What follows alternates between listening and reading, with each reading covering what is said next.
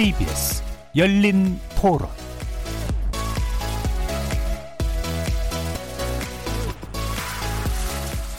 안녕하십니까. KBS 열린 토론 정준희입니다.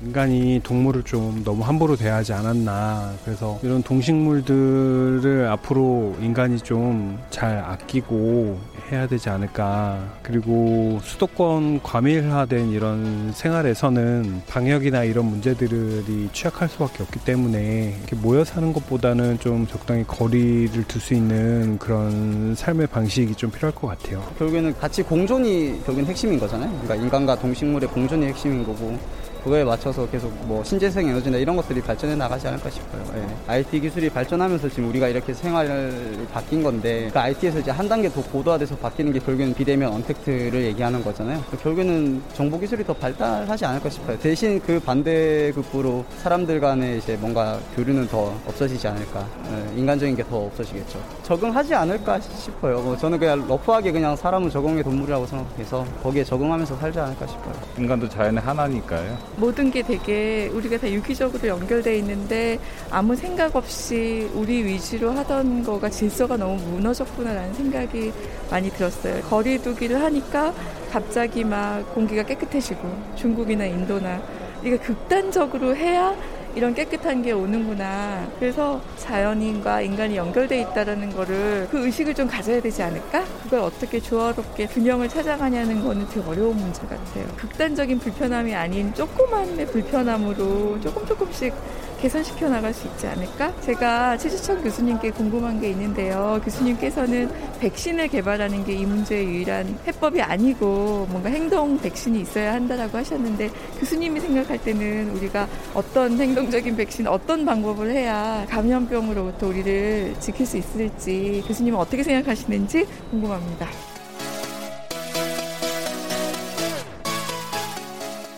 시민들의 목소리 들어보셨는데요.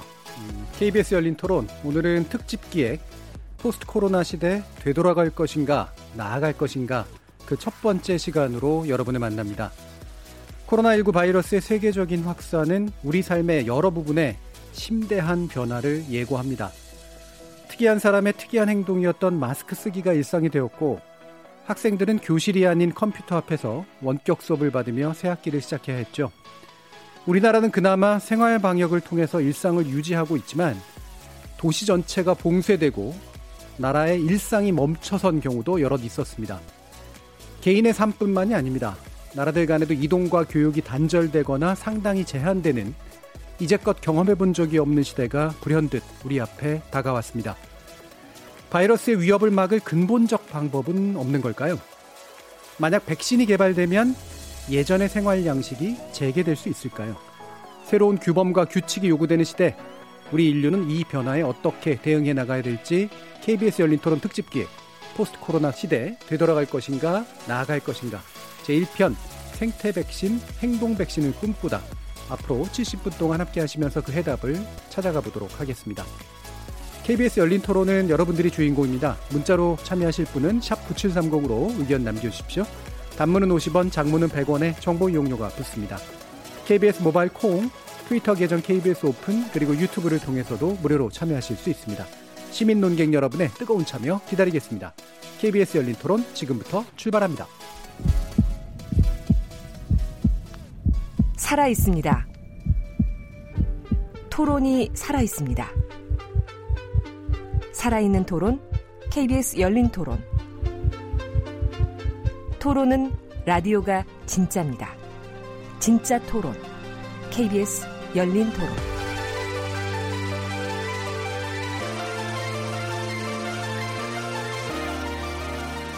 자, 저희 KBS 열린 토론 첫 번째 어, 순서 함께 해주실 귀한 분 소개하겠습니다. 굉장히 바쁘셔서 아주 아주 어렵게 모셨는데요. 국립생태원 초대 원장을 지내셨고요. 어, 우리나라 최고의 동물학자, 생태학자이시기도 합니다. 최재천 이화여대 석좌 교수 나오셨습니다. 네, 반갑습니다. 요즘은 어떻게 지내고 계세요? 저 정신 없습니다. 바, 바쁜 건 사실이고요. 예. 그렇지만 또 지금 좀 바쁜 거지 지난 한 두 달 정도는 갑자기 편안한, 예. 갑자기 시간이 좀 음. 생긴 뭐 그런 뜻밖의 한가로운 시간도 좀 보냈습니다. 예. 한가로운 시간을 그래도 앞에서 좀 보내셨기에 망정이네요. 네, 네 맞습니다. 갑자기 바빠지시게 된 게. 어, 바빠지신 이유 중에 하나가 또 뭐 코로나19 바이러스 문제도 있지 않을까 어, 네. 싶기는 한데, 음. 뭐 누구나 다 이제 나름대로 이 시대를 보는 눈이 있을 거긴 합니다만, 이게 일단은 이제 뭐 생물학 영역에서 나오는 문제이고 또 생태적인 문제를 깔고 있기 때문에 음. 어, 굉장히 많은 생각이 드셨을 것 같아요. 네. 예, 지금의 사태 또는 지금의 상황 어떤 모습으로 표현하고 싶으신가요? 글쎄 뭐 가끔 한 단어로 이렇게 한번 얘기해봐라 그런 얘기들을 듣는데 많은 분들이 지금 쓰는 용어 중에 하나가 예. 뭐 환경의 역습, 음. 뭐 바이러스의 역습 이런 얘기 많이 하잖아요. 근데 역습이라는 단어는 음. 언뜻 들으면 그 계획적인 단어인 것처럼 예. 들려요. 그래서 마치 바이러스가 무슨 두뇌가 있어서 음. 자연이 뭔가 생각할 줄 아는 존재라서 내 진짜 참다 참다 이놈들 내가 해갖고 역습이라도 하자 이렇게 하느냐 그건 아니잖아요. 예. 저는 오히려 역습이란 단어는 약간 불편하고요. 예. 그냥 우리가 많이 썼던 자업자득이란 단어가 자업자득. 음. 이게 아무리 어떤 분석을 해보더라도 음. 우리가 자연 안 건드렸으면 음. 안 벌어지는 일이에요. 예. 좀 전에 그저 시청자, 저 청취자 음. 여러분들이 얘기하신 그 안에 답이 다 있네요. 음. 다 이해하고 계시네요. 음. 예. 그래서 저는 이거 순전히 우리가 저질, 저지르고 우리가 지금 당하면서 정말 컬럭거리고 있구나. 예. 과연 인간이 현명한 인간인가 음. 이렇게 묻게 되네요. 그러니까 음, 역습이라는 말에 되게 불편함을 표현해 주셨는데 사람이라는 존재가 이제 사람의 방식으로 세상을 바라보잖아요. 네. 그러니까 인간화 시켜서 이제 바라보니까 쟤네들도 뭔가 아, 우리한테 뭔가 복수할 게 있나 보다. 그래서 의지를 가지고 네. 마치 이 일이 난 것처럼 보이지만 그들은 그냥 그 자리에 계속 가만히 있었던 건데 네. 우리가 했던 일들이 우리가 스스로 어, 대가품을 당하는 그런 걸로 알고 있는 거죠. 저희가 그 야생 동물들을 이렇게 건드리지 않았더라면 네. 음. 야생동물 몸에서 살고 있던 그 바이러스가 음. 어느 날 계획을 해서 음. 야 인간도 한번 공략해 보자. 음. 그래서 그 아이들이 야생동물 몸에서 빠져나와서 걸어서 혹은 저 공중으로 날아서 인간에게 공격을 해왔다? 이게 아니잖아요. 우리가 야생동물을 건드리다가 그냥 묻었어요. 네. 그냥 우리 몸에 약간 음. 묻었는데 그걸 어떤 분이 또 와가지고 다른 분한테 옮겨주고 옮겨주고 하다가 이게 지금 전 세계적으로 번져나간 거거든요. 그러니까 시작은 너무나 미미한 시작이었다는 거죠. 예. 근데 그렇게 미미한 시작조차도 우리에게 이렇게 어마어마한 피해를 줄 수 있다는 거를 이제는 좀 아셔야 된다는 음. 겁니다. 예. 자연을 대하는 태도가 달라져야 된다는 음. 거죠. 예. 그러면 뭐 마침 말씀이 나왔으니까 제가 그냥 곁다리 질문이긴 한데 네. 이 바이러스는 실험실에서 만들어졌다. 음. 라고 하는 음모론. 좀 공박해 주시면 어떻게 공박해 주실까요? 우한에 굉장히 큰 바이러스 연구소가 있는 건 음. 사실입니다. 그래서 그 사람들이 굉장히 많은 바이러스들을 그 안에 저 보유하고 있고요. 연구하고 있고. 근데 그, 그 연구소에 있는 바이러스보다 지금 아마 이 방 안에 더 많이 있을걸요. 예. 바이러스가 얼마나 많으면 어떤 바이러스 학자가 애써 계산을 한번 해주셨는데 눈에도 보이지 않는 무지무지 가벼운 존재인데 음. 지구상에 있는 모든 바이러스를 다 모아서 저울에다 올려놓는다 그러면 77억 명 인간 음. 우리 한 사람에 한 70kg라고 해서 곱하기 해보면 예. 이제 인류 전체의 중량이 나오는데 음. 바이러스 전체의 중량이 인류 전체의 중량의 3배쯤 음. 된다는 예. 겁니다. 이 상상이 가세요? 그러니까 그냥 바이러스 속에서 우리가 늘 살아요. 그렇죠. 그런데 그 중에 이제 어떤 바이러스가 우리랑 음. 아주 궁합이 좋지 않은 궁합이 이제 예. 딱 맞아서 이런 일이 벌어진 거죠. 예. 근데 평소에 우리랑 살고 있는 바이러스들은 대개 우리한테 그런 일을 안 저지르는데 음.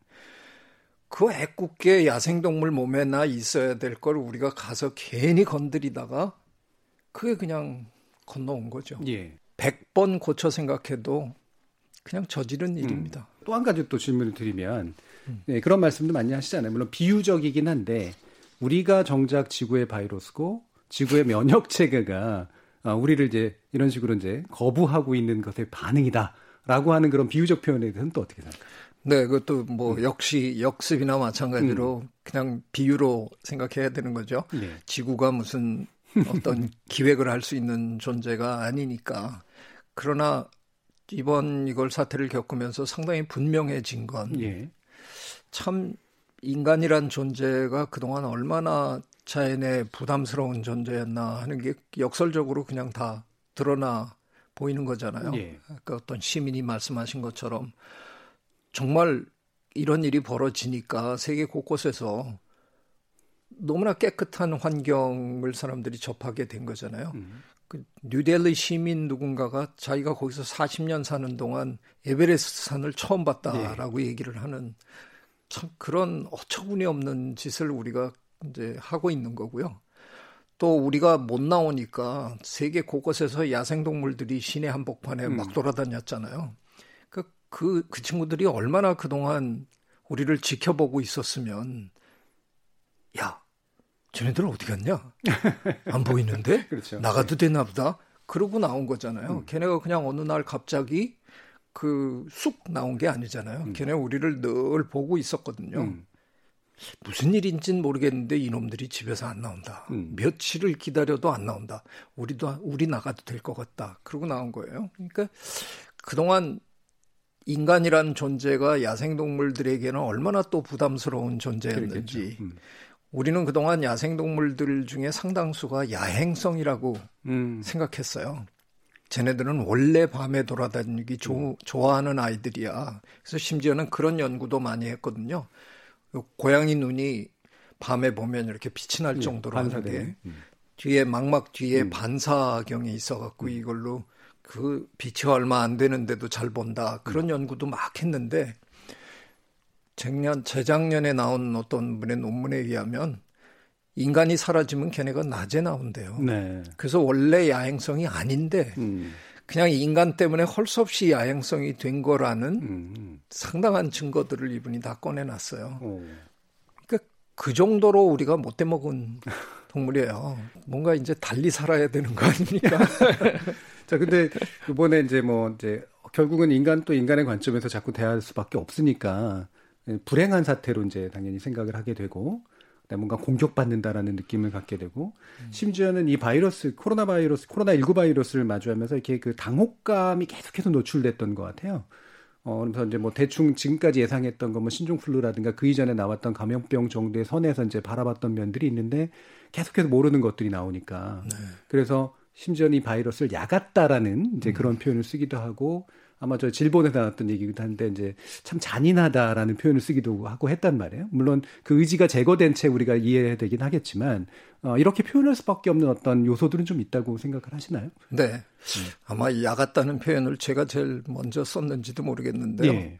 어, 그 전염병을 일으키는 병원체 가 갖고 있는 속성이 두 가지가 있어요. 하나는 전염력이고 음. 얼마나 많이 전파 빨리 전파시키느냐 하는 거와 독성 네. 두 개가 있는데 죽이는 거. 요두 음. 개는 함께 가기는 어려워요. 네.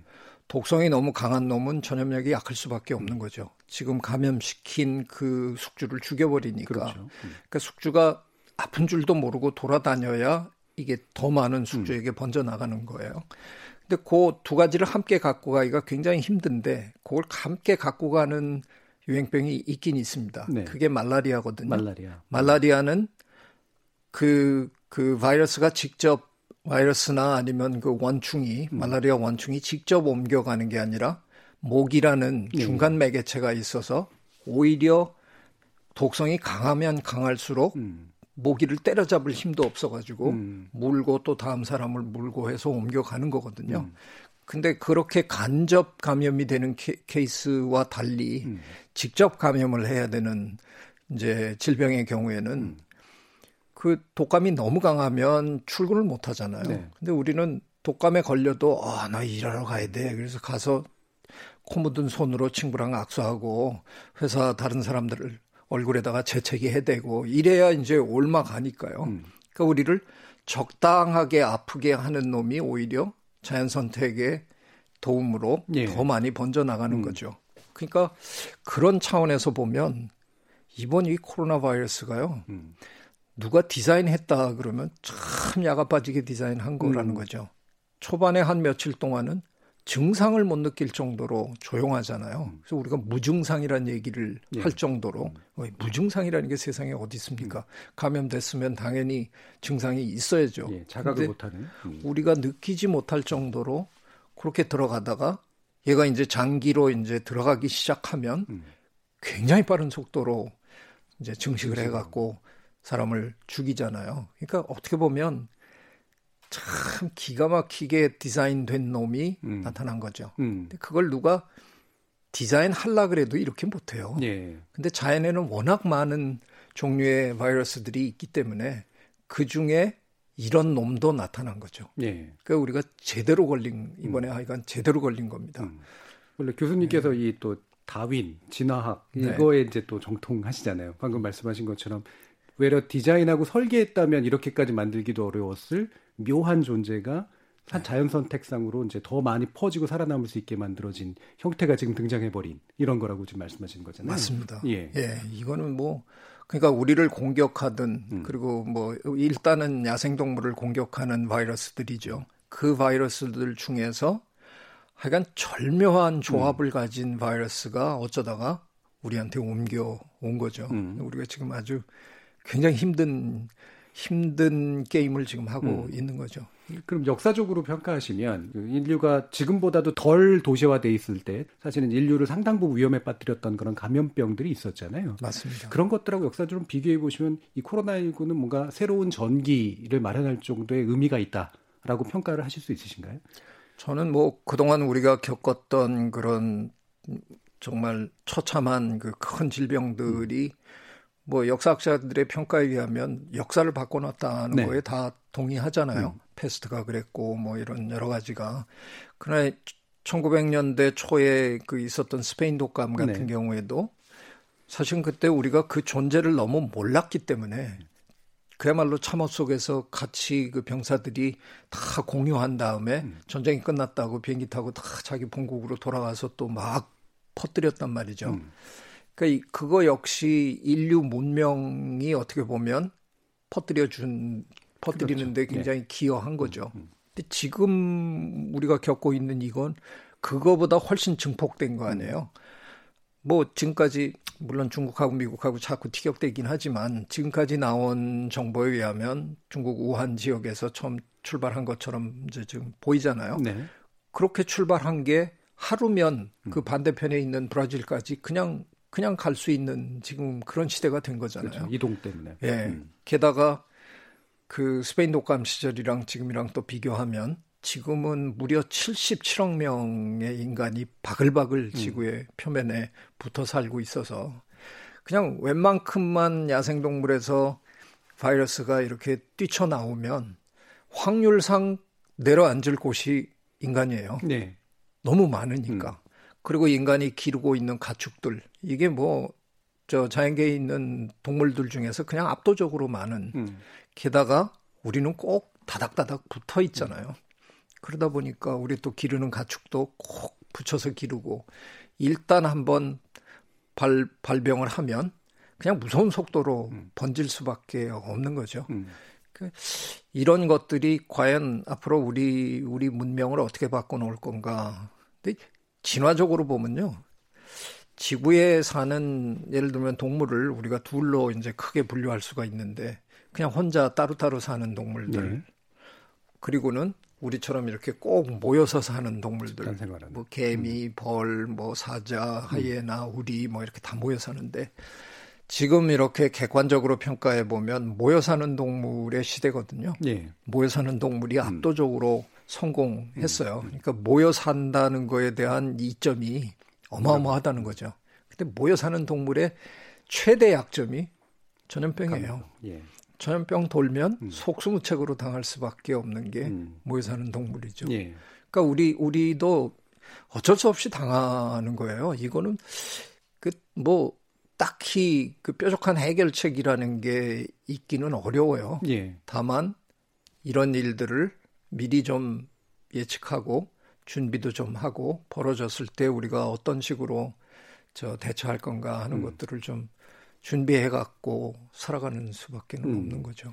말씀 주신 것처럼 이렇게 군집 생물이나 이렇게 집단적 생활을 하는 사회적 동물 같은 네. 것들이 진화적으로 이제 유리한 전략이었으면 분명히 보이는데 결정적인 약점을 파고든 게 이제 바로 이 감염병인 셈이고 그러면 굳이 변수를 치자면 이렇게 바이러스의 어떤 생물학적인 변이의 어떤 결과냐 아니면 우리가 사회적으로 모여 살아서 이동을 많이 하게 된 이 결과냐라고 했을 때 이 후자의 것이 굉장히 크다는 말씀이시잖아요.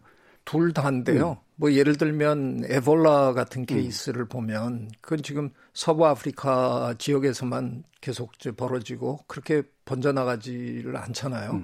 그 에볼라의 경우에는 전파력보다는 독성이 너무 강해가지고 이렇게 전파가 잘 안 되는 형태인데요. 근데 에볼라와 달리 이번에 이 코로나 바이러스는 전파력이 너무 강하다 보니까 전 세계로 이제 퍼져 나가 버린 거죠.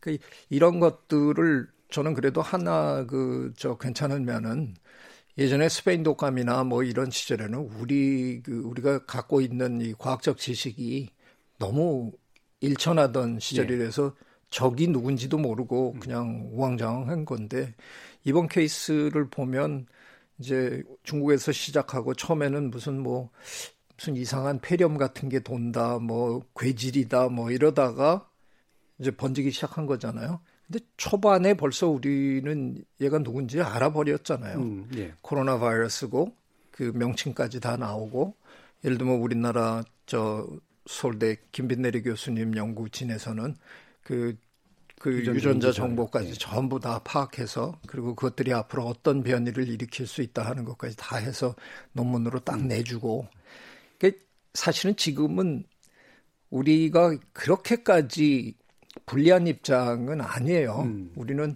충분히 적을 알 수 있는 과학 지식을 갖고 있어요. 음. 그 그걸 빨리 파악하고 어 뭔가 그 사회적으로 합의를 보고 같이 움직여주고 이런 음. 것들을 제대로만 하면 사실 우리나라는 이번에 그런 걸 굉장히 잘하는 바람에 세계의 예. 칭송을 받았잖아요. 예. 뭐 돌아가신 분들에게는 제가 뭐 진심으로 명복을 빌지만 우리나라의 경우에는 이번에 대- 돌아가신 분들의 절대 다수는 연세가 많으시고 지병이 있으셨던 예. 분들이 이게 이제 거기에 겹치니까 못 견디신 거죠. 음. 그렇게 많은 분들이 돌아가신 케이스가 아니거든요. 음. 그런가 하면 미국의 경우에는 작년에 미국에서 그 유행성 독감으로 18,000명이 이미 네. 죽었어요. 그래서 저 트럼프 대통령이 오판을 한 거잖아요. 처음에 아니 18,000명 죽 죽어 나가는 판국에 좀 몇 명 저 걸렸다고 나보고 그거 걱정하라는 거냐.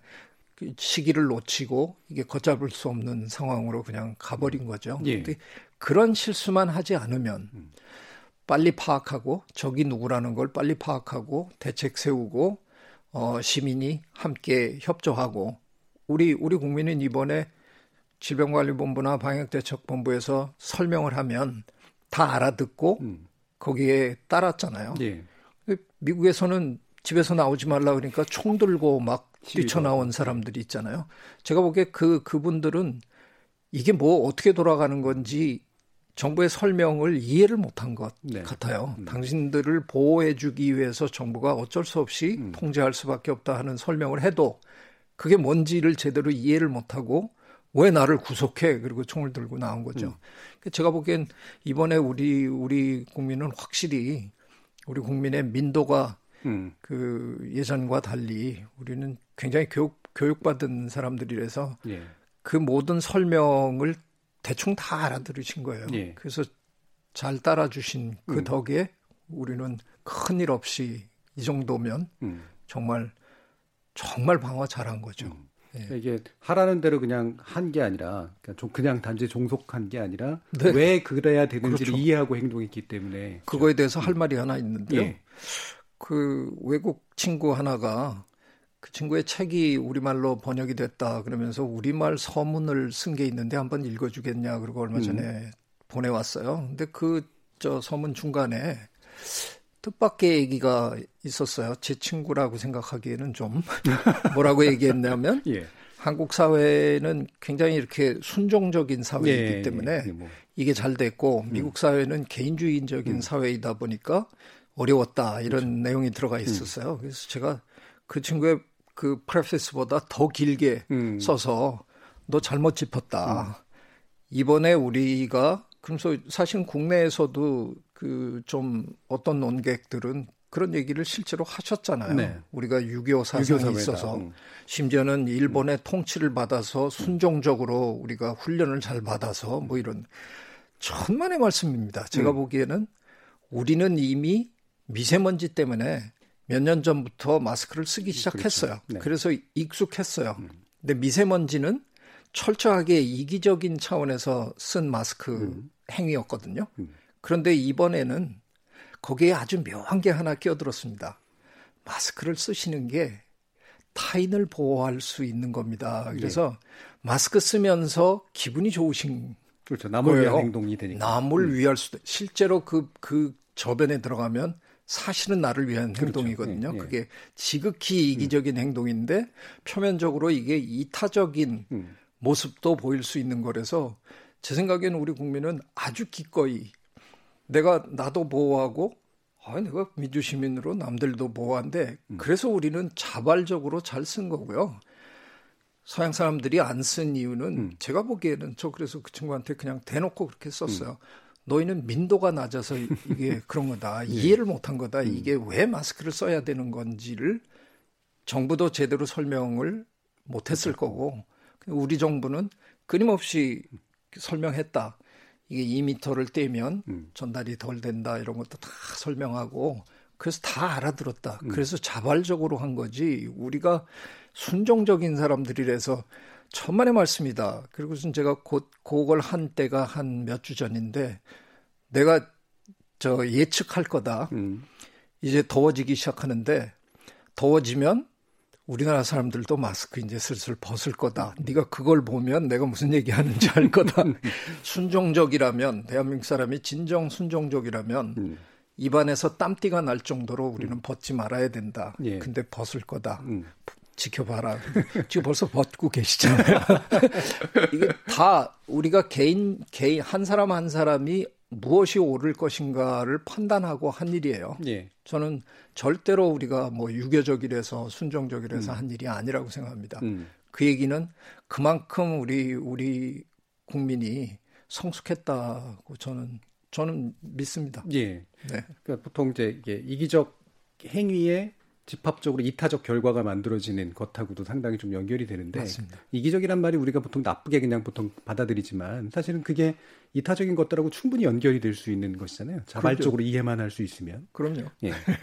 한국 분들이 이제 바로 그런 부분에서 어, 민도라고 표현하시지만 교육 수준도 굉장히 높고 어, 그다음에 단순히 순종적인 것이 아니라 상황을 이해하기 위한 굉장한 노력에 의해서 이제 만들어진 것이다라고 보면 평가할 수 있을 것 같은데 어, 아까 이제 말씀 주셨던 것처럼 그러나 이제 우리 인류가 지금 살아오는 방식 이렇게 이동하고 연결돼 있고 모여 살고 또 심지어는 동물들도 모여 살게 해가지고 그걸 잡아먹는 그런 삶의 어떤 형식을 유지하는 한 이와 같은 코로나19와 같은 바이러스들은 지속적으로 나와서 우리한테 이제 위협을 안길 것이고 물론 인류는 이제 방심하지 않으면 대처할 수 있겠지만 이게 한 번으로 끝나진 않을 것이다라는 건 분명히 생각해야 될 거 아니에요. 맞습니다. 음, 아마도 한 번으로 끝나지 않을 정도가 아니라 음, 우리가 인구가 갑자기 줄어들지 않는 한 음, 그리고 우리가 갑자기 그 우리 가축들을 기르는 방식을 공장식 방식에서 정말 그들도 복지가 주어지는 그런 방식으로 바꾸지 않는 한 계속 벌어질 거고요. 우리는 아마 점점 늘어갈 테니까 음. 더 자주 벌어지겠죠. 근데 이게 이미 증명이 돼 있잖아요. 20세기에는 1918년 스페인 독감으로 시작해서 뭐 홍콩 독감, 뭐 콜레라 이렇게 다 따져 보니까 한 2, 30년마다 한 번씩 우리가 겪었더라고요. 예, 근데 21세기로 들어와서 2002년 사스로 출발해서 온갖 걸 주- 우리가 지금 다 겪고 있는데요. 음. 따져 보니까 한 3년 정도 간격으로 지금 막 벌어지는 거예요. 음.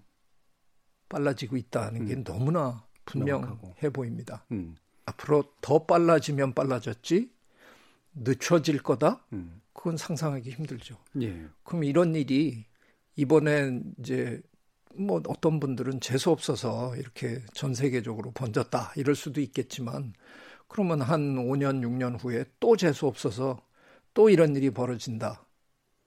상상하기조차 싫은 거잖아요. 예. 이게 뭐 몇십만 명이 세계적으로 죽어나가고 행동도 제약을 받고 경제는 우리가 딱히 뭐 그렇게 크게 잘못한 거 없는 것 같은데 그 눈에도 보이지 않는 바이러스 때문에 세계 경제가 그냥 완전히 초토화되는 이런 일을 몇 년에 한 번씩 겪, 겪고 싶으십니까? 음. 라고 저 같은 사람은 이제 음. 진짜 묻고 싶은 거죠. 예. 그럼 저희 이제 이게 주제 자체가 포스트 코로나 시대 이제 코로나 이후의 시대는 우리가 되돌아갈 것이냐 아니면 나아갈 것인가라 이렇게 돼 있는데 그 교수님 말씀을 이제 들어보면 어 돌아가면 안 된다에 좀 더 가까운 것 같은데요. 맞습니다. 그러니까 구체적으로 돌아가면 안 된다는 그렇다고 우리가 이제 군집 생활을 해체할 수는 없다면 어떤 방식으로 이제 이게 새로운 어떤 구성이 필요할까요? 인간이라는 동물이 이렇게 모여 살게 된 거는 어제 오늘의 일이 분명히 아니잖아요. 예, 예. 우리 이전의 종에서도 모여 살았고 호모 속에 있는 모든 음. 동물들이 다 모여 살았는데 갑자기 우리가 그러면 다 헤어져서 살자. 이건 뭐 절대로 그런 일은 안 벌어지고요. 음. 우리가 또 망각의 동물이라서 우리 이거 다 겪고 이제 지나가면 한 내후년쯤 되면 기억도 안 나고요. 네. 이제 또 만나가지고 끌어안고 그렇겠죠. 뭐 이제 부비고 뭐 이러고 살 거예요. 음. 다만 만약에 이런 일이 앞으로 또 벌어질 확률이 너무 높다. 음. 그러면 지금까지 우리가 해오던 이 삶의 방식은 분명히 우리가 조금씩은 고쳐 나가야 되는 음. 거죠. 그냥 한마디로 얘기해서 제가 저 행동 백신, 생태 백신을 접종하자 이렇게 얘기한 이유가 그냥 자연을 너무 지나치게 그 괴롭히지만 않으면 음.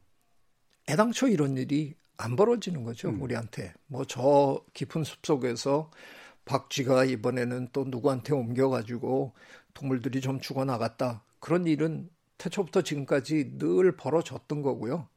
걔네들은 거의 한 번도 몰살당한 적이 없습니다. 네. 왜냐하면 그들은 태생적으로 유전적으로 다양한 아이들이 그 안에 살기 때문에 우리가 아주 독한 독감이더라도 아빠는 쿨럭거려도 엄마는 끄떡없는 것처럼 음. 한 집안 내에도 유전적으로 다양한 사람들이 살기 때문에 그 집안 전체가 다 걸리는 일은 별로 없어요. 예. 그런 것처럼 저 자연계에 있는 동물들은 그냥 고 바이러스에 취약한 면역력이 부족한 누군가가 걸려서 또 몇 마리가 죽는 거고 그냥 이렇게 질척거리고 늘 태초부터 지금까지 살아온 건데 음.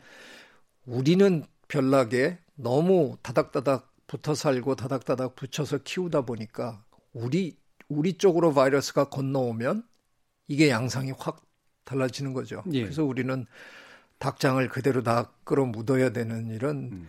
몰지각한 일을 우리는 이제 그렇죠. 하게 된 거고요.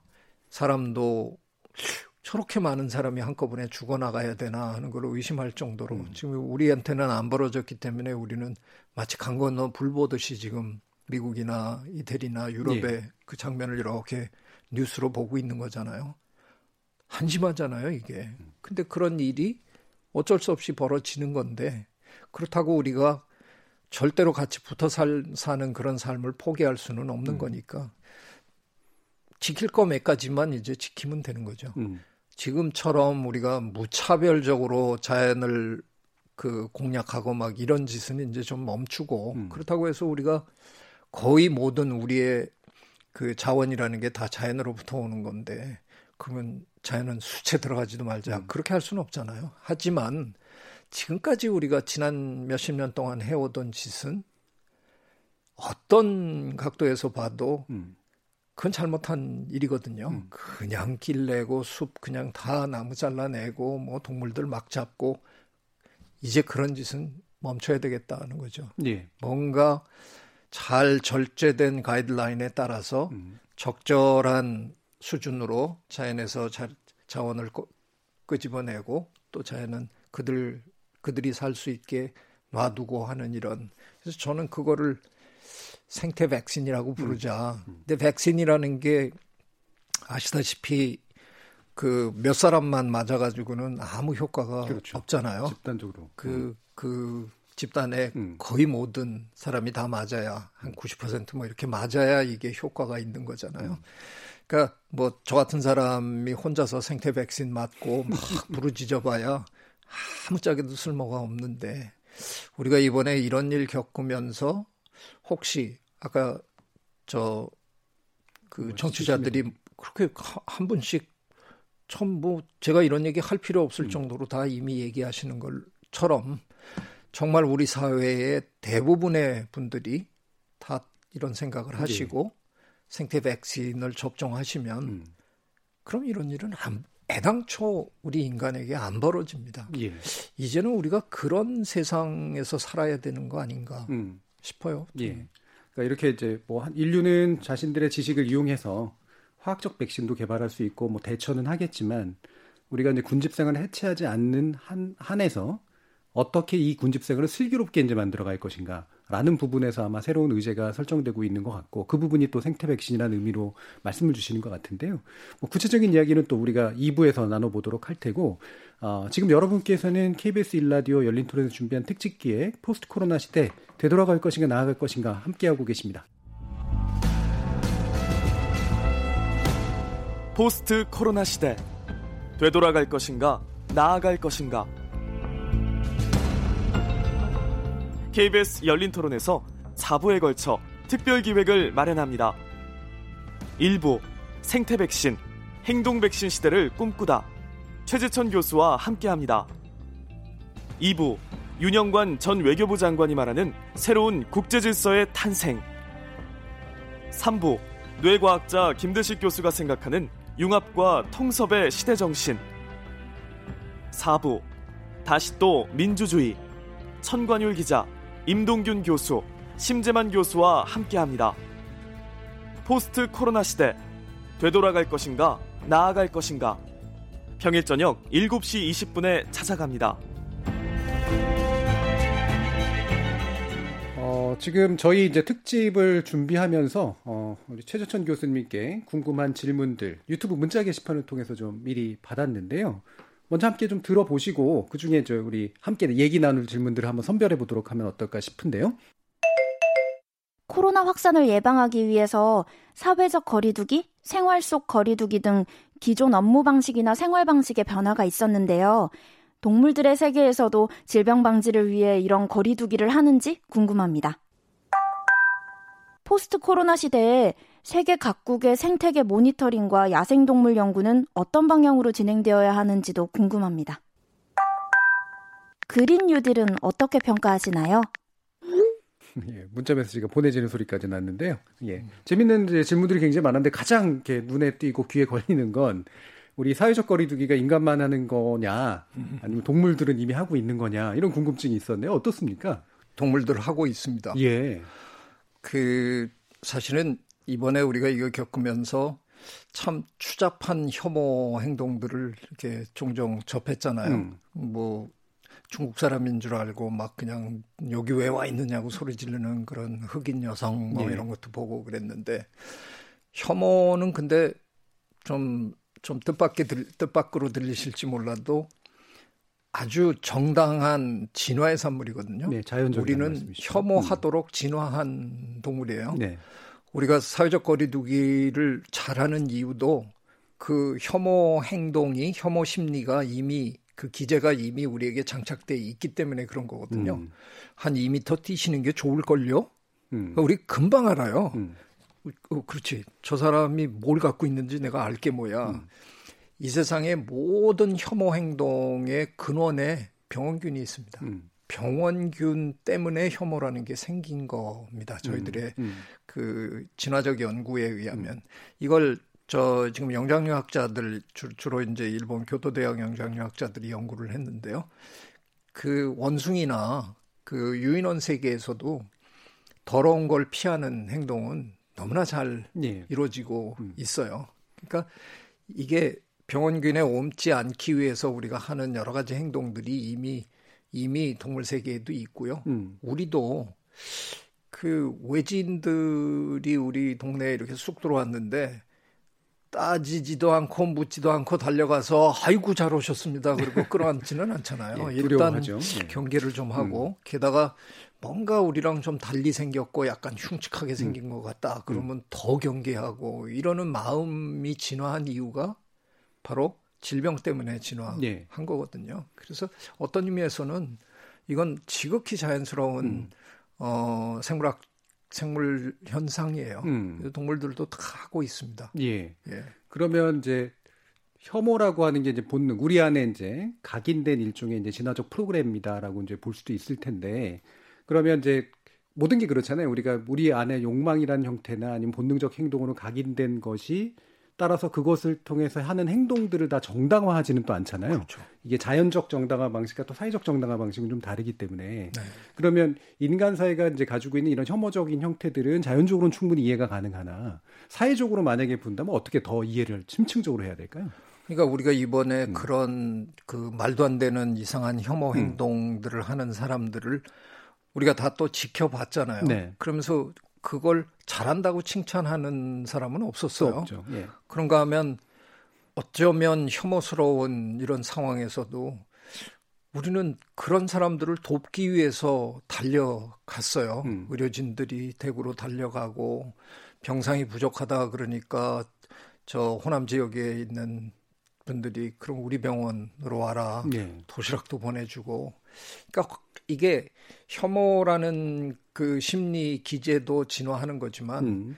그거를 뛰어넘을 수 있는 유대감, 유대감. 또는 그 연대 음. 행위 뭐 이런 것도 우리 우리 인간의 행위 속에 진화된 행위거든요. 네. 그래서 이걸 슬기롭게 우리가 저 넘어갈 수만 있다 그러면 뭐 좋은 거죠. 저는 음. 오히려 이번 기회에 상당히 많은 사람들이 우리 스스로에게 좀 놀랐 으리라고 저는 생각해요. 음. 이쯤 되면 정말 대구는 완전히 봉쇄시키고 뭐 거기서 한 놈도 못 나오게 해라. 뭐 이, 이럴 수도 있었을 텐데 음. 우리 국민 뜻밖의 그렇게 안 했어요. 네. 물론 우리 중에 뭐 누가 서울에서 대구 사투리 쓰는 것 같다 그러면 야, 쟤 뭐야 뭐 이런 분도 계셨다 그러지만 더 많은 분들은 그들도 우리 우리 국민이다. 그래서 정말 생업을 관두시고 거기 달려가신 제 주변에도 의사 선생님들 여러 분 제가 알아요. 예. 정말 당신 의- 저 병원 문 닫고 거길 달려가셨어요. 음. 그래서 평소에 저분이 저렇게 훌륭한 분이셨나 음. 그렇게까지 제가 생각할 정도로 그러니까 이런 위기 상황에서 정말 어떻게 보면 우리의 진면목을 또 보는 음. 그런 아주 귀한 기회이기도 했어요. 그래서 예. 저는 우리 인간은 한편으로는 지극히 본능적인 동물이기도 하지만 그 우리의 이 잘 발달된 두뇌로 상황 파악하고 그 음. 본능을 뛰어넘는 그 행동도 보일 줄 아는 예. 그런 동물이기 때문에 음. 저는 뭐 우리에겐 희망이 있구나 하는 생각이 음. 들었습니다. 굉장히 네. 중요한 말씀이네요. 네. 아마 제가 이제 그 교수님 글몇개 본 거 중에 Homo symbiosis인가요? 네. 제가 아마 Homo symbious라고 symbious. 했대요. 네. 그래서 공생하는 인간 뭐 네. 이런 정도의 아마 뜻으로 저 이해되는데 뭐 관련된 내용도 뒤에서 좀 더 아마 자세히 들을 수 있을 것 같은데요. 우리 KBS 열린 토론 오늘은 포스트 코로나 시대 되돌아갈 것인가 나아갈 것인가라는 주제로 제 1편 생태 백신 행동 백신 시대를 꿈꾸다라는 이야기를 나누고 있고요. 최재천 이화여대 석자 교수님 모시고 재밌는 대화 나누고 있습니다. 방금 이제 말씀 나눈 것처럼 이 호모 심비오스 네. 설명 좀 해주시죠. 네, 우리 저 인간은 참 참 좀 자화자찬이 너무 극에 달한다는 생각이 저는 드는데요. 예. 호모 뭐 하빌리스 손재주가 있다 그래서 네. 호모 하빌리스가 있었고요. 일어섰다 그래서 호모 에렉투스도 있었고 뭐 이렇게 다 있었는데 다 사라지고 네안데르탈인까지 몰아내고 음. 우리가 이제 홀로 남았어요. 음. 홀로 남아갖고 지가 자기를 현명한 인류라고 부르는 거예요. 사피엔스. 저는 절대로 동의 못합니다. 아 예. 그 두뇌가 좋은 거는 인정을 하겠는데 음. 헛똑똑한 우리가 지금 하고 있는 짓을 보면 이게 진짜 현명한 동물이 하는 짓인가? 음. 기후 변화라든가 뭐 이 생물 다양성 없애고 이러는 모든 거를 한번 우리가 이게 객관적인 차원에서 보면 음. 저는 호모사피엔스는 그냥 떠나고 싶어서 환장한 동물처럼 떠나고 싶어서? 예, 네. 그냥 자멸 을 예. 끊임없이 추구하는 음. 그러니까 굉장히 좋은 머리를 엉뚱하게 쓰는 음. 아주 지극히 어리석은 집단적으로 어리석은 동물이다. 음. 그런 생각밖에 안 들어요. 왜냐하면 아마도 이 모든 게 끝나고 나면 호모사피엔스는 지구에서 산 시간이 찰나일 거거든요. 음. 지금 우리가 한 25만 년 음. 살았는데요. 저희 생물학자들 내기합니다, 요즘. 25만 년 더 살 수 있을까, 없을까. 아. 95%는 없다. 예, 예 벌써 다 찍었어요. 예, 근데 이게 이기고 졌는지는 참 판단하시기 어렵겠네요. 뭐, 뭐 그건 아무도 모르죠. 그렇지만 저희들 생각이 맞다 그러면 예. 기껏해야 50만 년도 못 살 종이거든요. 음. 지구의 역사를 놓고 보면 50만 년은 그냥 눈 깜짝할 음. 사이잖아요. 그러니까 우리 뒤에 오는 어떤 굉장히 그 지능적인 동물들이 음. 음. 그 한참 역사를 뒤져야 우리가 음. 아마 나올 거예요. 야 얘네들은 누구였냐? 음. 그러면 아이고 아주 못돼 녹음 먹은 놈들이 있었어요. 음. 그한 몇십만 년밖에 없었는데 지구를 완전히 뒤흔들어 놓고 간 놈 아주 그냥 정말 못된 놈들이 있었다. 그냥 그 그렇게 될 가능성이 굉장히 높은. 음. 그래서 제가 정말 이게 현명한 인류가 할 짓인가. 음. 그래서 저는 그거보다는 서로 이렇게 지구에 사는 다른 생물들과 이 지구를 보다 이렇게 긍정적인 차원에서 서로 공유하면서 사는 인간이 얼마나 좋은가. 이 얘기를 제가 한 25년 전에 시작했거든요. 예. 근데 아까 제가 말씀드린 이런 연구들 음. 그 공생이 훨씬 더 음. 보편적일 거다 하는 음. 연구는 그때는 별로 진행된 때가 아니었는데 음. 어떻게 보면 제가 꼭 그럴 것 같은 생각이 들어서 미리 얘기하면은 좀 있죠. 학문적 직관이었죠. 아, 근데 뭐 네. 별로 받아들여지지는 않았는데요. 제가 공개적으로 어, 인간의 학명을 바꾸자 뭐 예, 이런 예. 그렇게 이제 떠들어댔는데 뭐 음. 제가 떠든다고 바꿔주는 건 아닌데요. 근데 이제 세월이 한참 흐르고 나니까 사피엔스라기보다는 음. 사피엔스 자격은 없는 것 같고요. 음. 뭐 유발 하라리 교수가 사피엔스라는 책을 썼지만 음. 그 양반 만났을 때 제가 제목 잘못 정했다고 농담처럼 얘기했는데 나는 우리 인간이 현명하다고 절대 생각 안 한다. 음. 그랬더니 어, 그 나도 내용을 보면 나도 동의하는 거 아니냐. 음. 예, 그래서 앞으로는 이렇게 연대하는 그런 것들이 어쩌면 생명의 본 모습으로 자리를 잡아가는 그런 것도 좀 기대해 보면 어떨까. 뭐 만약에 그렇다 그러면 코로나 이게 너무나 불행한 일이지만 또 이걸로 인해서 희망적인 음. 또 변화도 한번 기대해 볼 수 있지 않을까. 예. 그렇게 생각합니다. 이제 우리가 이제 그 공생을 하는 이제 그런 종으로서 어. 뭐 현명하면 좋겠지만 근데 공생이라도 먼저 할 수 있는 이제 그런 종으로서 어, 재규정을 좀 하고 싶다라는 그런 생각이 들으시는 것 같은데요. 아까 말씀 주신 그 생태 백신이라고 하는 말을 어, 이런 공생과 관점에서 이제 만약에 이해를 한다면 어떻게 좀 더 구체적으로 이해가 가능할까요? 그 지구 글쎄 이거를 이제 그 저는 작년 11월 11월 달에 교황님이 네. 참 정말 기가 막힌 말씀을 하셨어요. 교황님 처음에 교황 되시면서 프란치스코라는 이름을 택할 때저 음. 은근히 기대했거든요. 음. 음. 그성 그 아시시의 음. 그 프란치스코의 이름을 저분은 왜 하필이면 저 이름을 땄을까. 음. 근데 이제 그 후에 하, 시는 말씀들을 이렇게 들어보면 굉장히 이 자연과 인간과의 관계에 대해서 음. 관심이 굉장히 많으시더라고요. 그러더니 작년 11월에 인간의 원죄 안에다가 생태적 죄, 아, 예. ecological sin을 음. 넣어야 된다. 그 그분의 설명으로는 지금 뭐 과학자로서는 음.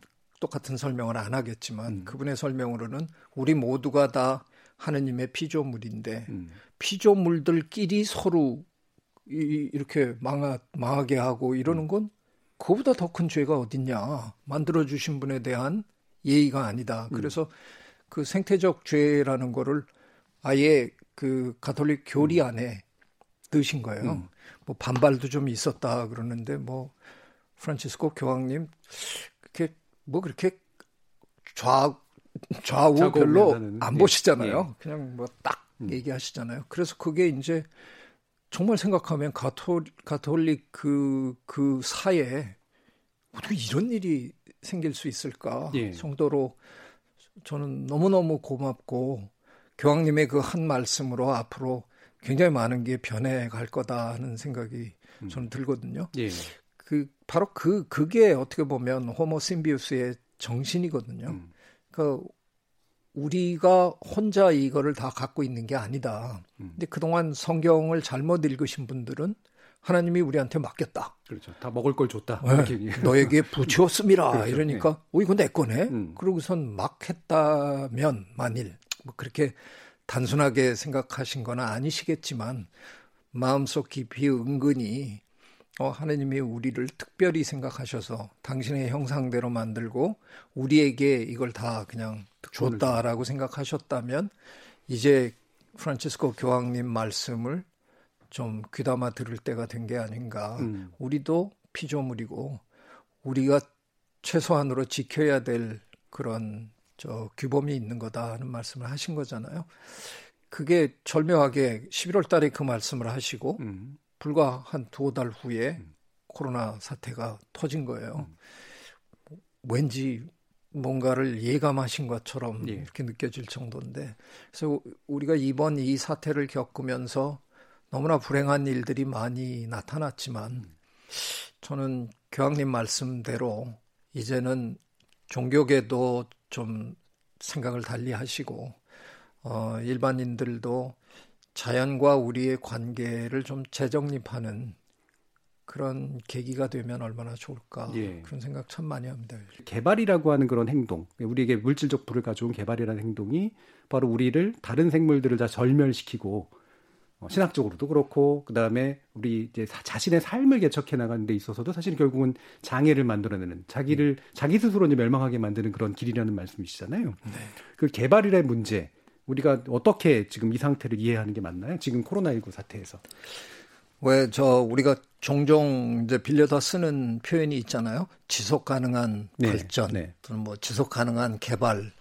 근데 그 말이 처음 이제 우리나라로 도입되던 시절에 그걸 어떻게 번역해야 되느냐를 가지고 이제 뭐 음. 뭐 말도 좀 많았어요. 서스테이너블 그로스 예. 뭐 이런 것들. 예. 근데 그게 그 어떤 분은 그 원어에 대한 이해 없이 번역된 표현만 딱 들, 듣고 음. 심지어는 지속적으로 개발해야 그렇죠. 된다 예. 이렇게까지 이해하신 분도 개발해야 된다. 예, 그런 분이 계실 정도로 그게 조금은 조금은 이해하기 힘든 음. 그런 표현이긴 음. 하잖아요. 근데 정말 이제는 우리가 그, 그 의미가 뭔지를 이제 제대로 모두가 좀 이해할 음. 때가 된 거라고 생각해요. 저는 그 무렵에 2002년에 우리 한국 생태학회가 음. 세계 생태학 대회를 유치를 했었어요. 어. 그래서 저 코엑스에서 뭐 음. 일주일 동안 내내 했는데 어쩌다가 제가 그때 이제 뭐 조직위원회를 맡아가지고 해외 석학들을 모셔와야 되는 이제 임무를 띠고 그 예. 별로 쉽지 않은 일이었는데 이제 그래도 하여간 좋은 분들을 제법 음. 이제 모셨는데 우리 대개 그 그런 행사를 하면 그 매일 예를 들어서 기조 강연자 한 명씩 이렇게 쭉 할 때 제일 큰 분을 이제 가운데다 놓고 이렇게 또 하잖아요. 그래서 그분을 음. keynote라 그러고 음, 음. 다른 분들은 plenary speaker라고 예, 뭐 이렇게 예. 하는데 대개 우리는 그냥 외국 분을 중심으로 음. 하잖아요. 제가 그때 무슨 애국심이 발동을 했는지 제가 이상한 짓을 했었어요. 처음에는 음. 불편해들 하시던데 음. 제가 돌아가신 박경리 선생님을 아, 예, 예. 수요일 기조 강연자 음. 그야말로 keynote speaker로 음. 모셨어요. 그 약간 서양 사람들이 좀 뜻밖 이라고 제가 소개를 할 때 그리고 우리 그 책자에 보면 소설가라고 음. 소개가 되니까. 근데 이제 박경희 선생님 한 말씀 하시면 제가 순차 통역을 음. 했는데 두 번 기립박수를 받았습니다. 음. 그 중에 하나가 뭐냐 하면 박경희 선생님이 자연을 대할 때 원금은 까먹지 말고 음흠. 이자만 갖고 살아야 돼. 네. 이렇게 말씀하셨어요. 음. 근데 그거를 제가 딱 통역을 했는데 음. 그냥 그 방 안에 있던 몇백 명의 세계 생태학자들이 다 일어나서 기립박수를 친 거예요. 음. 그게 정확하게 지속 가능성의 개념이잖아요. 음. 우리가 지금 그래도 그나마 누리고 있는 자연으로부터의 혜택을 음. 우리 후손들도 그 정도는 누릴 수 있게 자연을 더 이상 훼손하지 말고 음. 물려주자. 음. 원금은 건드리지 말고 음. 이자만 갖고 살아라. 이게 소설가의 머릿속에서 그런 게 나오니까 예. 이분들이 예. 그냥 뭐 어쩔 줄을 몰라 하면서 막 열광을 하더라고요. 음. 근데 그때는 아직 지속 가능성이라는 그 개념이 그렇게 저희 분야에서도 음. 정확하게 음. 그저 확립이 안 돼 있던 시절인데 대한민국의 소설가가 소설 쓰는 어떤 할머니가 그렇게 얘기를 하시니까 뭐 완전히 그냥 그날 뭐 오후 내내 그 만나는 사람마다 음. 저한테 저분의 해안은 끝이 어디냐 뭐 이렇게 계속 묻고 그랬어요. 참 그 생각할 때마다 돌아가신 박경인 선생님이 이렇게 자꾸 생각이 나는데 정말 특별하신 분이셨다는 생각이 드는데 바로 이제 그 박경인 선생님이 하신 그런 그 말씀을 우리가 이제 정말 가슴에 새길 때가 된 것 같아요. 네. 이거 자꾸 원금 까먹다가는 음. 우리 이제 진짜 거덜납니다. 음. 그래서 원금은 정말 건드리지 말고 자연에서 얻을 수 있는 이자, 이자만 가지고 우리가 살아갈 수 있는 음. 그런 방법을 이제 진정으로 찾아야죠. 음. 계속해서 원금 까먹는 개발 하다간 팬데믹 계속 벌어질 거고요. 음. 우리 아마 이 지구에서 살아남기 힘들지 않을까. 음. 그래서 사람들은 가끔 저한테 이런 표현을 써요. 지구가 위험합니다. 음. 그래서 좀 잘못 말씀하셨어요. 지구는 위험하지 않아요. 사람이 위험하죠. 그렇죠. 네. 우리는 가지만 지구는 우리가 가고 나면 훨씬 행복해 할 텐데 예. 어떻게 살면서 그런 존재가 우리가 음. 됐을까? 음. 우리가 떠나면 너무너무 좋아할 이제는 좀 바꿔서 우리도 지구가 이렇게 품어줄 수 있는 좋은 동물로 좀 이제 개과천선해야 될 때가 온 게 아닌가. 음, 음. 박경윤 선생 말씀하시니까 박경윤 선생님 사실 워낙 생태 사상이 굉장히 깊으신 분이고 맞습니다. 또 문학가이시니까 이렇게 정확하게 딱 비유적으로 이제 표현을 함으로써 이제 딱 네. 명확하게 이해할 수 있게 해주신 거잖아요. 뭐 우리 속담에도 있지만 농부는 굶어 죽더라도 자기 시종자는 배고 그냥 죽는다고. 그러니까 귀신이나 돼야 이제 신하락을 까먹는 거고 이런 거 아니겠습니까? 네.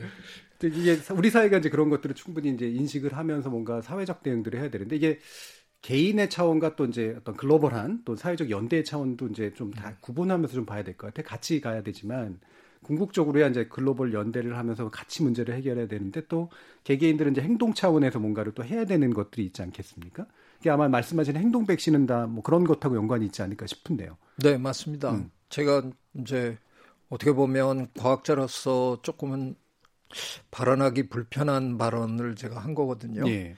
그 백신에 너무 기대하면 안 된다 음. 이런 발언은 사실 저로서는 하기 굉장히 힘든 그렇죠. 네. 발언이었어요. 어, 그런 백신이 만들어지고 그걸 모두가 우리가 접종할 수 있다 그러면 그거보다 더 좋은 건 없죠. 음. 근데 아무리 전 생각해도 이건 현실적이지 못하더라고요. 우리가 기껏 조금 성공한 백신이 독감 백신인데요. 음. 해마다 우리가 이제 네. 이번에는 어떤 바이러스가 독감 바이러스가 올 것 같다라고 이제 그 분석을 하고 그거에 맞춰서 백신을 해서 이제 접종을 하잖아요.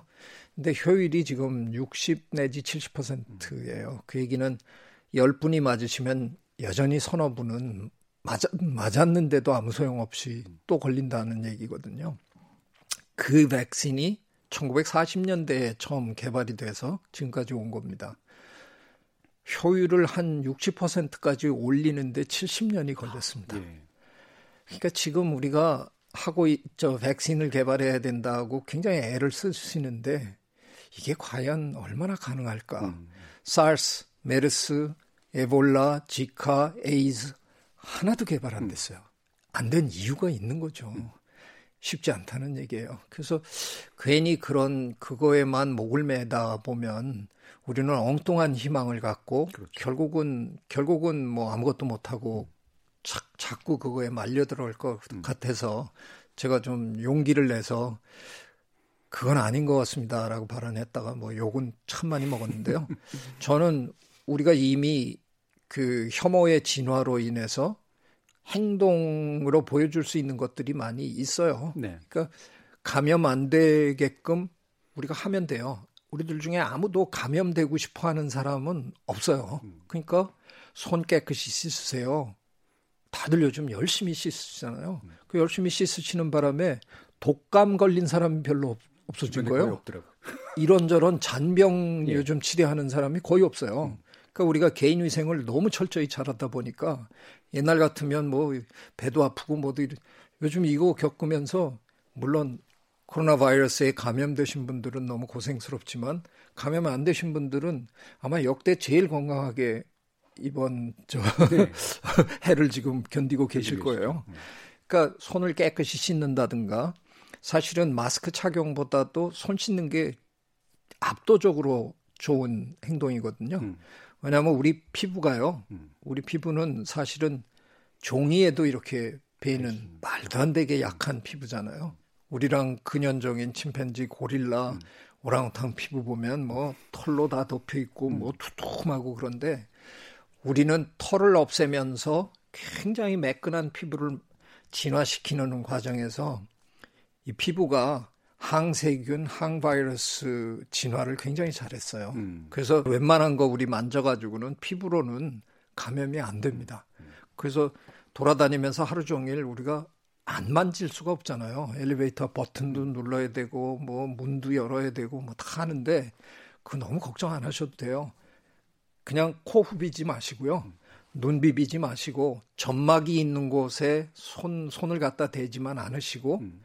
기회가 닿을 때마다 들어가서 한 1분씩 외과 의사 선생님들이 손 씻듯이 열심히 씻으면 거의 안 걸립니다. 네. 그러니까 그런 행동을 우리가 다, 다 하면 돼요. 음. 제가 보기에 이게 행동 백신이고요. 음.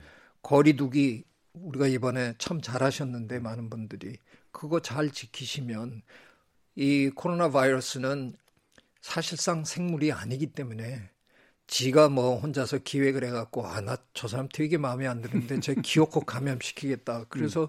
감염된 분의 몸 속에서 빠져나와서 걸어서 저한테 들어와서 감염 못 하거든요. 음. 그냥 묻는 거죠. 음. 어쩌다가 튀는 거고. 그래서 한 2m만 유지하면 거의 그런 일이 안 벌어지니까 그런 사회적 거리두기 하는 행동 이런 것들을 우리가 그 개인 위생 그리고 이런 사회적인 준칙 이런 것만 잘 지키면 거의 안 벌어집니다. 예. 우리가 지금 갖고 있는 이 인간이 갖고 있는 집단 지성의 전염병 상대로 WHO가 최고의 최고의 기관이거든요. 그래서 예. 그 WHO의 권고 사항을 잘 지키는 게 음. 최고입니다. 음. 이번에 우리는 질병관리본부가 WHO에 그거를 잘 우리에게 전달했고 우리 국민이 잘 따랐기 때문에 큰일 없이 지금 보내는 거거든요. WHO 수장이 다음번에 이런 일 벌어지면 전 세계 저 지도자들을 다 줌으로 불러가지고 음. 딱 2주입니다. 2주만 셧다운 합시다. 음. 2주만 그냥 딱. 우리가 2주라고 하는 건 이 코로나 바이러스의 경우에 대개 한 일주일이면 끝장 나거든요. 네. 그러니까 안전하려고 지금 2주를 음. 한 거고요. 그러니까 어쩌면 일주일만 해도 돼요. 음. 그러니까 평생 집에서 나오지 말라 그러면 다들 총 들고만 나와야 되겠지만 음. 일주 아니면 2주만 정말 아무것도 하지 말고 아무리 좋아하는 분도 만나지 마시고요. 음. 그냥 계세요. 2주면 그냥 끝나는 거예요. 음. 감염시킨 사람과 그 바이러스는 운명을 그냥 같이 하는 거고요. 음. 다음 사람에게 절대로 못 가는 거죠. 우리 모두가 다 거리두기를 했으니까. 음. 그러면 그 2주 동안에 의심되는 분들 검진해서 확진자 따로 모아서 그분들만 치료하면 아무리 무서운 바이러스라도 그냥 2주면 네. 깔끔하게 끝내는 음. 거거든요. 가능합니다. 음. 그렇게 실제로 할 수 있는지는 우리 인간 사회의 이 음. 복잡한 사회 구조상 가능한지 어떤지 모르지만 저 같은 그 저 학자가 그냥 의자에 앉아서 이렇게 음. 상상 속에서 하는 실험 으로는 무지무지 간단한 음. 대책이 있는 거죠. 딱 음. 2주만 그냥 2주만 멈추면 됩니다. 음. 끝납니다. 그렇죠. 우리가 이번에 이제 처음 경험해 보는 일들이기 때문에 사실은 이러저러한 우왕좌왕도 있긴 있었지만 이해를 딱 하고 나면 행동이라는 게 사실 그렇게 복잡한 건 아니라는 맞습니다. 말씀이시잖아요. 네. 그래서 뭐 개인 위생 잘하고 필요하다면 전 세계가 한꺼번에 이동을 딱 줄여버림으로써 한 1, 2주만 버티면 사실 이 문제는 넘어갈 수 있는 상태가 되는 거라서 과도한 공포가 이제 사실은 외려 그 부분에 있어서 문제가 될 수 있으니까 마지막으로 그럼 청취자분들께 어떤 제언의 말씀, 부탁의 말씀 있으실까요? 글쎄요, 이 저 얼마 전에 제 부친께서 그 저 제가 이제 먹을 거 사들고 음. 이제 배로 갔더니 야 내가 그 저희 부친이 90대인데요. 내가 일제도 겪었고 6.25도 겪었는데 내가 죽기 전에 이런 거 보고 죽을 줄은 음. 몰랐다. 그 얘기가 지금 살아계신 분들 거의 전부가 사는 동안 처음 겪어본 참으로 이상한 음. 일이잖아요. 그래서 우리 당황하는 건 너무나 너무나 뭐 자연스러운 일인데요. 저희 과학자들이 저 진단하고 과학자들이 그 그동안 연구해 온 이런 걸 바탕으로 저희들이 드리는 말씀을 그래도 지금 뭐 비교적 많이 이렇게 들어주시는데 이번 기회로 대한민국 사회에서 전문가가 좀 대접받는 이런 분위기가 있어서 그건 참 좋은 일이라고 생각하고요. 그런 과학이 밝혀낸 그런 객관적인 지식을 바탕으로 너무 지나치게 그 대응할 필요는 저는 없다고 생각합니다. 음, 음. 할수 있는 우리가 일들은 해 나가면서 전쟁통에 폭탄이 더, 저 떨어질 때도 우리는 학교에서 아이들을 놓고 가르쳤고. 가르쳤잖아요. 그러니까 이게 그런 정도까지도 어쩌면 아니기 때문에 음. 할수 있는 일들을 우리가 힘을 합해서 하는 게 전 중요하다고 생각합니다. 그걸 너무 지나치게 비난하고 그 그러면서 결국은 조그만한 일들이 그렇게 우리가 노력하다 보면 계속 일어날 수밖에 없습니다. 음. 그러니까 지금도 계속 확진자가 하루에 몇십 명씩 계속 나오잖아요. 확진자 나왔다. 하지 말아라. 이거는 저는 찬성 못 합니다. 예. 확진자가 조금씩 나오는 상황에서도 음. 우리 조심하고 또 협조하고 이러면서 그 우리의 삶을 어느 정도는 되살려 놓는 게 음. 그게 우리 모두가 모두가 함께 노력해야 할 일이죠. 음. 저는 그래서 너무 지나치게 겁먹을 필요는 없습니다. 기껏해야 바이러스입니다. 생각도 할 줄 모르고요. 음. 혼자서는 움직일지도 모르고요. 혼자서는 증식도 할 줄 모릅니다. 음. 걔가 그런 짓 못하게 우리가 현명하게 막기만 음. 하면 됩니다. 너무 이상적으로 설명하는 것 같아서 조금 불안합니다만 그래도 어, 예. 과학자의 말을 저 조금 어, 믿고 음. 어, 우리 일상생활을 현명하게 어느 어느 그 틀 속에서 그래도 현명하게 이끌어가는 게 우리 모두의 의무라고 생각합니다. 음. 뭐 굳이 말하면 지속 가능한 대응이겠네요. 아, 네, 그렇습니다. 네. 자 이렇게 오늘 좋은 말씀 많이 들었는데요. KBS 1라디오가 준비한 특집 기획 포스트 코로나 시대 되돌아갈 것인가 나아갈 것인가 제1편 생태 백신 행동 백신 시대를 꿈꾸다 이것으로 모두 마무리하겠습니다. 오늘 아주 귀중한 말씀해주신 최재천 이화여대 석좌 교수 감사합니다. 고맙습니다. 질문 남겨주신 청취자 여러분들께도 감사하다는 말씀 전합니다. 어, 저희 포스트 코로나 특집 기획은 오늘 1회고요. 총 4회에 걸쳐서 진행되는데요. 다음 주에는 윤영관 전 외교부 장관 모시고 새로운 국제 질서의 탄생에 대해서 이야기 나눌 예정이니까 저희 일라디오 유튜브 계정 커뮤니티 탭에 질문 남겨주시면 방송에 적극적으로 반영하겠습니다. 많은 참여 부탁드리겠습니다. 저는 내일 저녁 7시 20분에 다시 찾아뵙겠습니다. 지금까지 KBS 열린 토론 정준이었습니다.